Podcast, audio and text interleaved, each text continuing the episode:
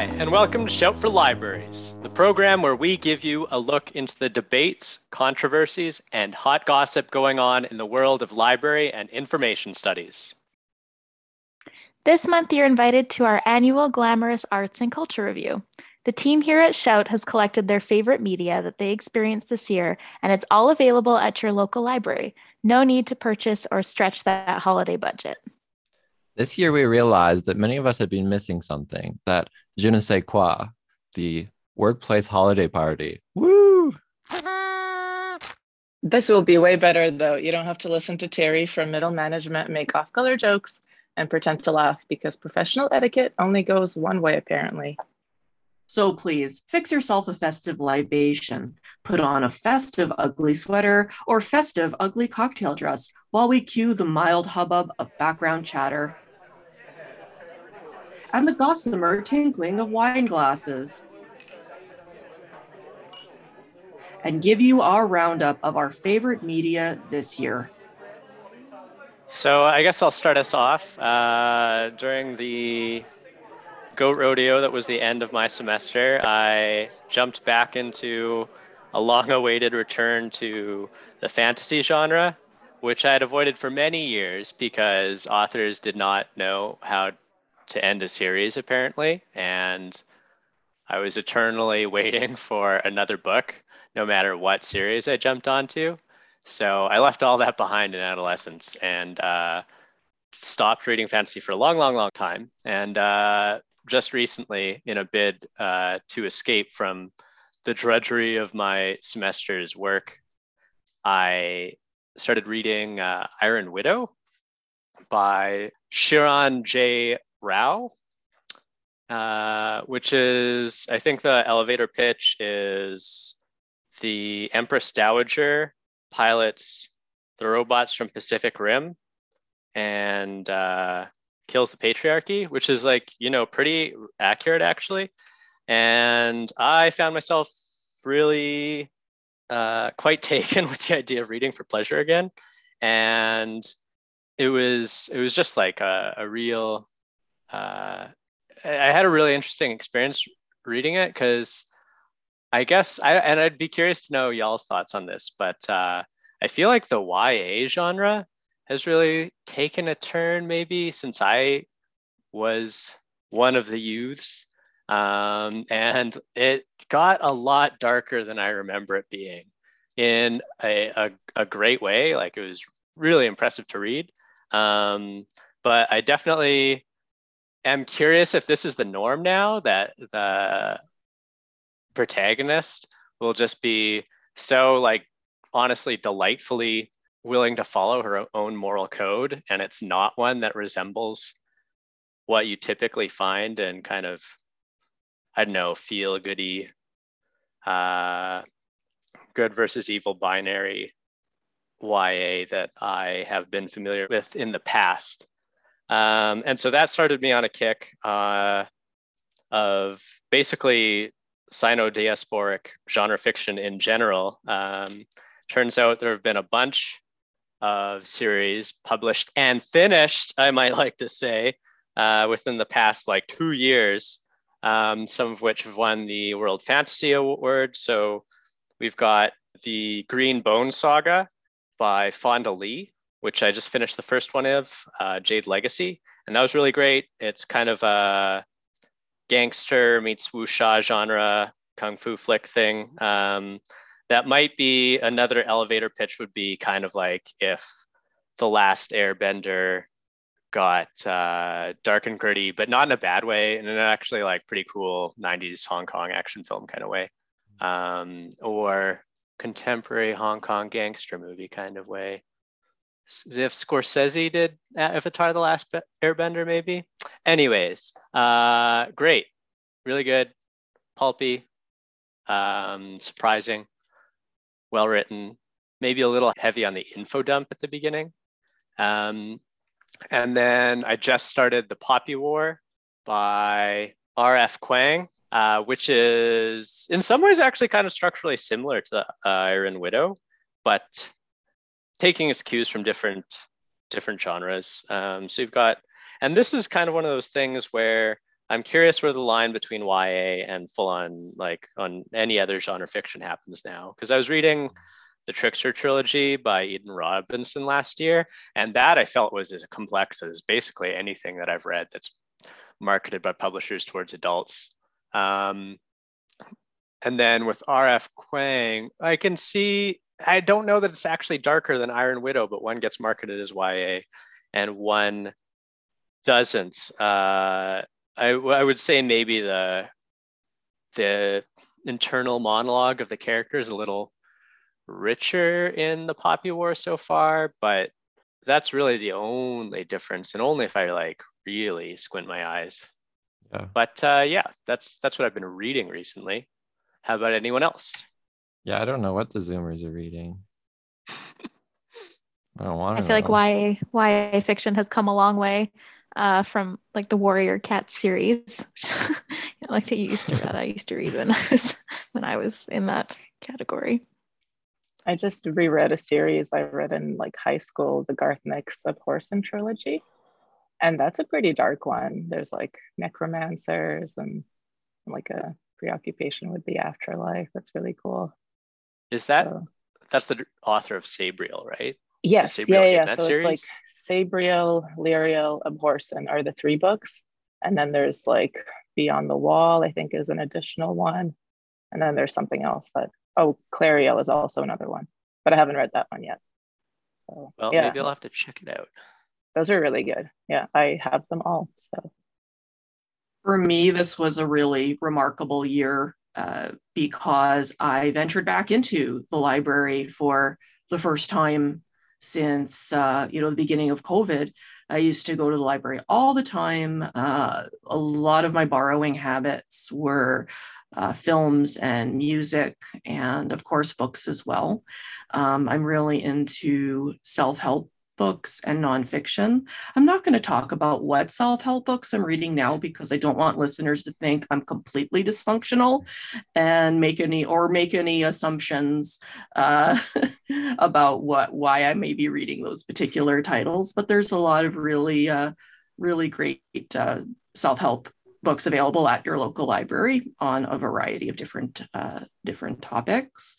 Uh, a lot of my reading this for the last while has been course related because of course being an mlis student uh, we're always delving into different topics and different books and different class projects that require uh, taking a look at uh, what's available in the library.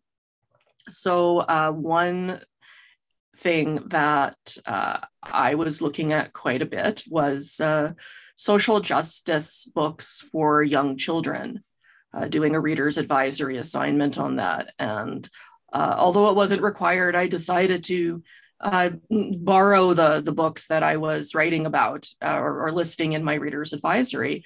And I was uh, really amazed by how many social books about racial and environmental uh, and indigenous rights and reconciliation have been published mostly within the last five years. I was basing my my list off of the the book uh, A is for Activist by Innosanto Nagara, which was published in 2012, which is actually, I mean, that's almost 10 years ago. I didn't even realize it's been that long. Uh, and then when I was taking a look at, I needed to find like 10 other 10 related titles. They were all published like since I think the oldest one was like 2017 but most of them even more recent than that, uh, like between 2019 and 2021. So uh, one of the standouts for me was We Are Water Protectors, which was by Carole Lindstrom. And uh, that was a, uh, a Caldecott Medal winner for 2021. Uh, the artwork is amazing by Michaela Goade.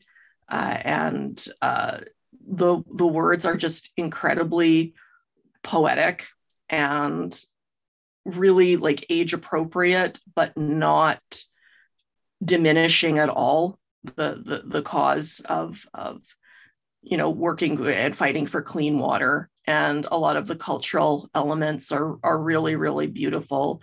Uh, the book features a little girl who kind of becomes an activist. And at that you know transitional moment when she's going to become a water protector she suddenly she's wearing the, a ribbon skirt and just little things like that that just really pop visually. And uh, I, I definitely if i had small children in my life that would be a book that i would be uh, presenting to them.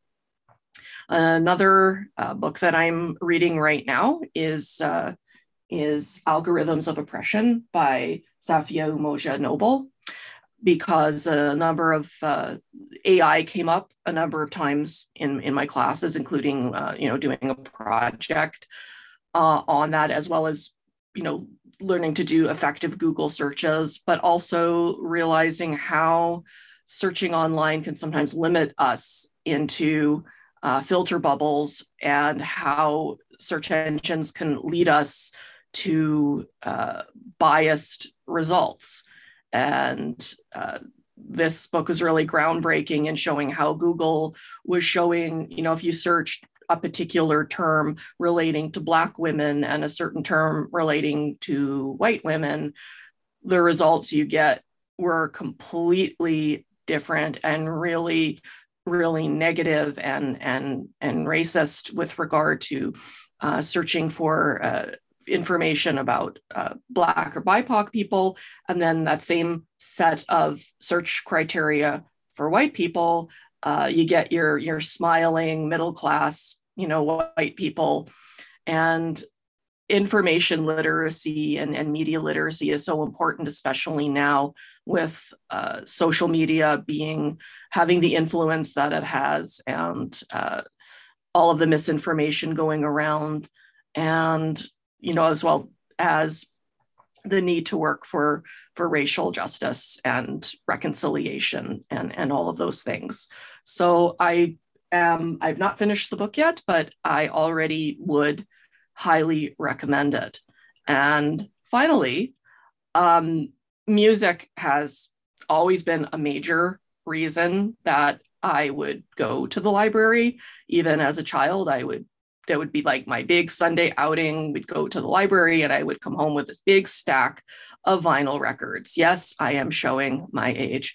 And now, um, a recent album that I heard that I just checked and is available at the local library uh, is Raise the Roof by Robert Plant and Alison Krauss.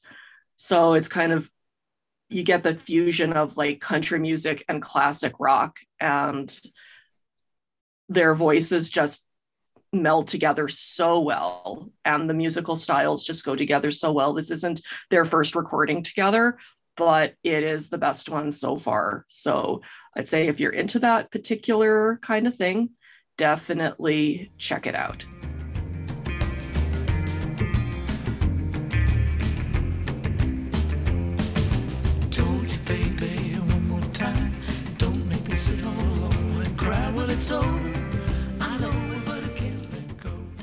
Very cool. Have you come across Invisible Woman Data Bias in a World Designed for Men by Caroline Criado Perez? I have not, but that sounds absolutely fascinating. It's pretty great, and I think very uh, complementary to Dr. Noble's work, who actually spoke at EPL a couple of years ago. But whereas Dr. Noble goes into uh, the algorithmic bias uh, Pere- Criado Perez's work is about like the classic garbage in, garbage out, where even if you have a, a great algorithm that isn't a black box, uh, if you feed it biased information, I think one of the main examples she uses is medical information being based on uh, baseline white male anatomy rather than any other people's bodies and that's led to different outcomes within uh, medical research. Yeah, that definitely sounds like it is worth checking out. Yeah, I have another recommendation along those lines, which is um, Catherine D'Ignazio and Lauren F. Klein's Data Feminism, um, which sort of yeah applies specifically a feminist lens to looking at the ways that uh, data can be made to sort of lie, essentially um, to not tell the whole truth um, and ways that we can sort of seize control again of the data and its representation and the types of data collected and the way they're used. Very cool. So this this year has been for me the year of Clarice Lispector, whose um, works I had I had read The Hour of the Star a few years ago.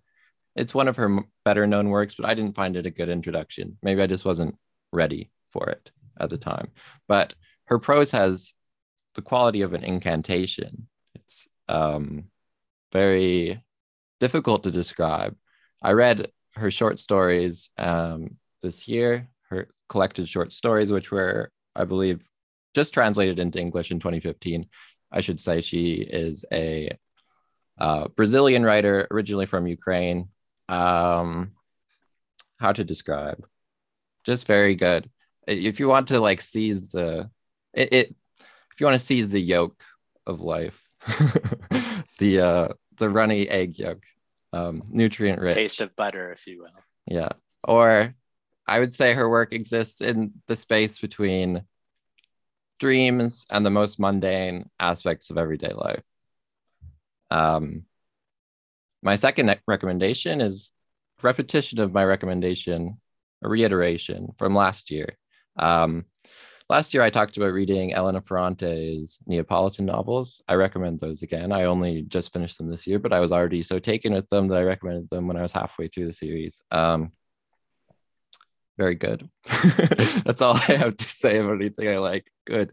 Um, right now, I'm reading um, her most recent work, The Lying Life of Adults. Um, it's good to re-enter into her her Naples, Elena Ferrante's Naples. So this follows um, sort of the coming of age of a young woman um, in Naples, as I said, um, who's sort of torn between the working class roots of her uh, family and um, the uh, success of her father, uh, who has broken away from those roots. Um, and she's rediscovering like where she came from and sort of like, yeah, delving into the gritty sort of subterranean Naples. Uh, for music, I have a music recommendation as well, which is um, Dry Cleaning's album, New Long Leg. Now, I think 2021 was the year of spoken word vocals because this was sort of a post punk album with spoken word vo- vocals. You might draw influence from or draw a line to influences like The Fall, very clever observational lyrics. Um, again, in spoken word style over sort of meandering somewhat noisy post punk backing. And I recommend it. It's great for walking around and feeling sort of aloof and superior if you're into that.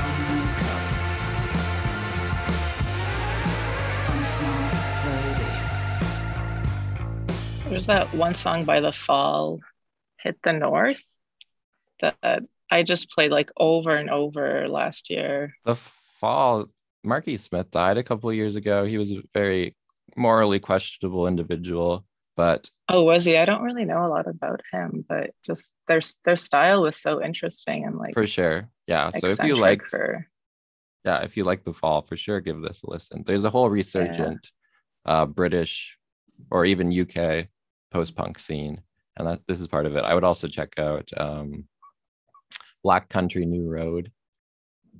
cool, nice. I have some music recommendations. Um, I got into like a point where I was a little lazy to try and find my own music that I would enjoy. So I found out about um, St. Vincent has a podcast called St. Vincent's Mixtape Delivery Service. And it's done like podcast style where she'll have a caller call in and just talk about their life. And then she'll recommend tracks based on their conversation.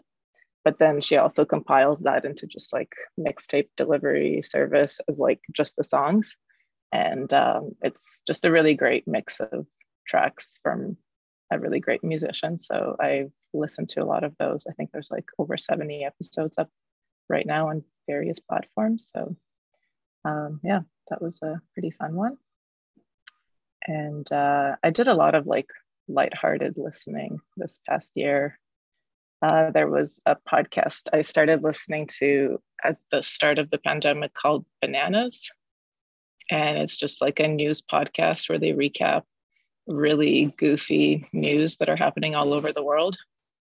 Um, so, just like things like uh, scientists create a daddy short leg spider and like goofy stuff like that. It's uh, done by the comedians Kurt Braunohler and Scotty Landis out of the States. So I would, yeah, recommend that one. And uh, as far as books, uh, there was one that really stuck with me. A friend gave it to me for my birthday last year called Bluet uh, by Maggie Nelson. And it's um, it's kind of like another one of those hard to pin down books, I think, because it's part autobiographical, but it's also this like stream of consciousness, kind of poetic rumination on. Uh, Maggie Nelson talks about it as like her love affair with the color blue. So she's always finding these objects that are blue and kind of like being really preoccupied by them. But through that, she explores like themes of loneliness and like lost love and things like that. So that was a really beautiful book. Mm-hmm. Yeah. Yeah, that sounds somewhat similar in form to Agua Viva, which is the Clarice Lispector sort of novella yeah. that I mentioned. It's very yeah, free kind form, of think of that. autobiographical, mm-hmm. semi autobiographical. Well, it's hard to say. Um, it seems. I mean, that's my reading. Um, mm-hmm. but yeah, very free form and like yes yeah like maybe yeah i i had to write that one down because it definitely sounds like a lot of stuff that i read so yeah good one Great. Well, I've got some recommendations as well. The, my main recommendation is actually it's um it's Steven Universe. It's actually a pretty it's a pretty popular uh, TV show on Cartoon Network. Um, it was created by Rebecca Sugar, and um, they're like the the episodes are only eleven minutes, but I started I kind of watched it haphazardly over the years, but um, I really sat down and watched all five seasons plus the movie plus the season after the movie uh, this year, and um, it's basically for anybody who doesn't know, it's it's about this boy named Steven who's 14 years old and he's half human, half gem, and gems are these like a- this alien race, um, which are um, made out of actual gems, but they take on humanoid forms and they're all sexless, genderless, but they are uh, presented as female um, and they use um, female pronouns.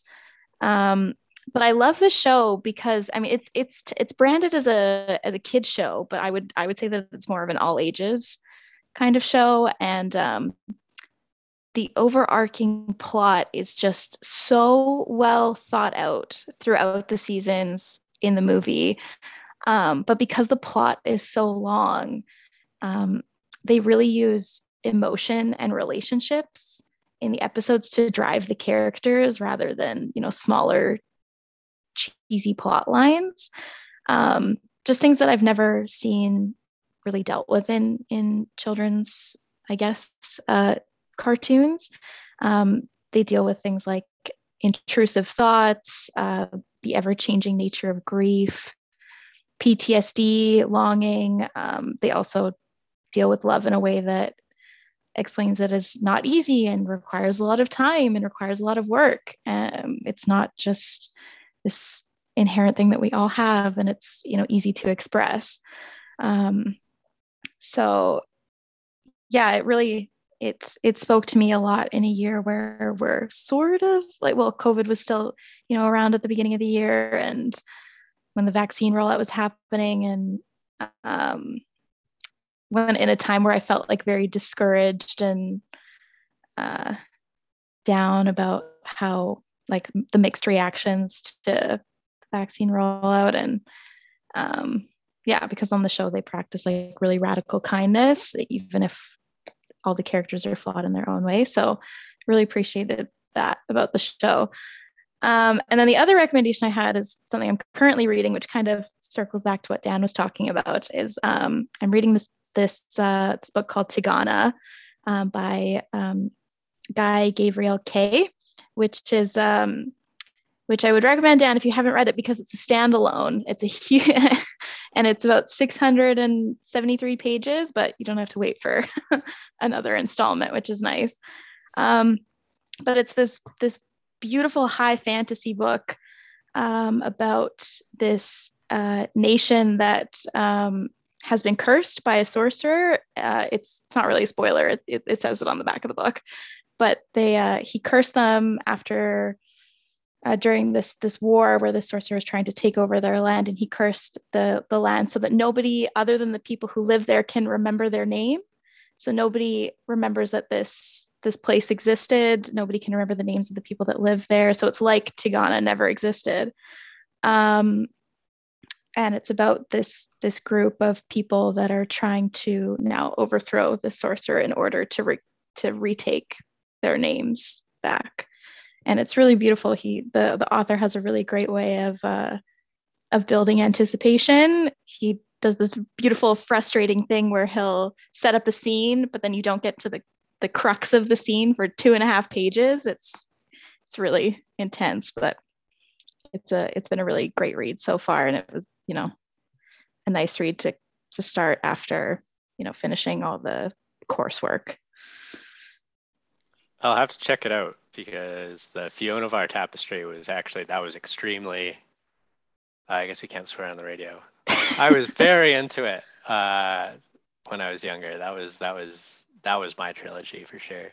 Mm. Um, so I'll definitely check that out. And what you're talking about with Steven Universe actually kind of reminds me too of, yeah, that blurred line, that introduction of emotional complexity into more and more children's media where even if you're not portraying like traditionally mature content, sex and violence, which is rarely, if ever, portrayed maturely in most mm-hmm. popular media, you still get that maturity of relationships, like Sapphire's whole deal with uh, who's the gem she's introduced with, and they're like borderline Sapphire abusive relationship.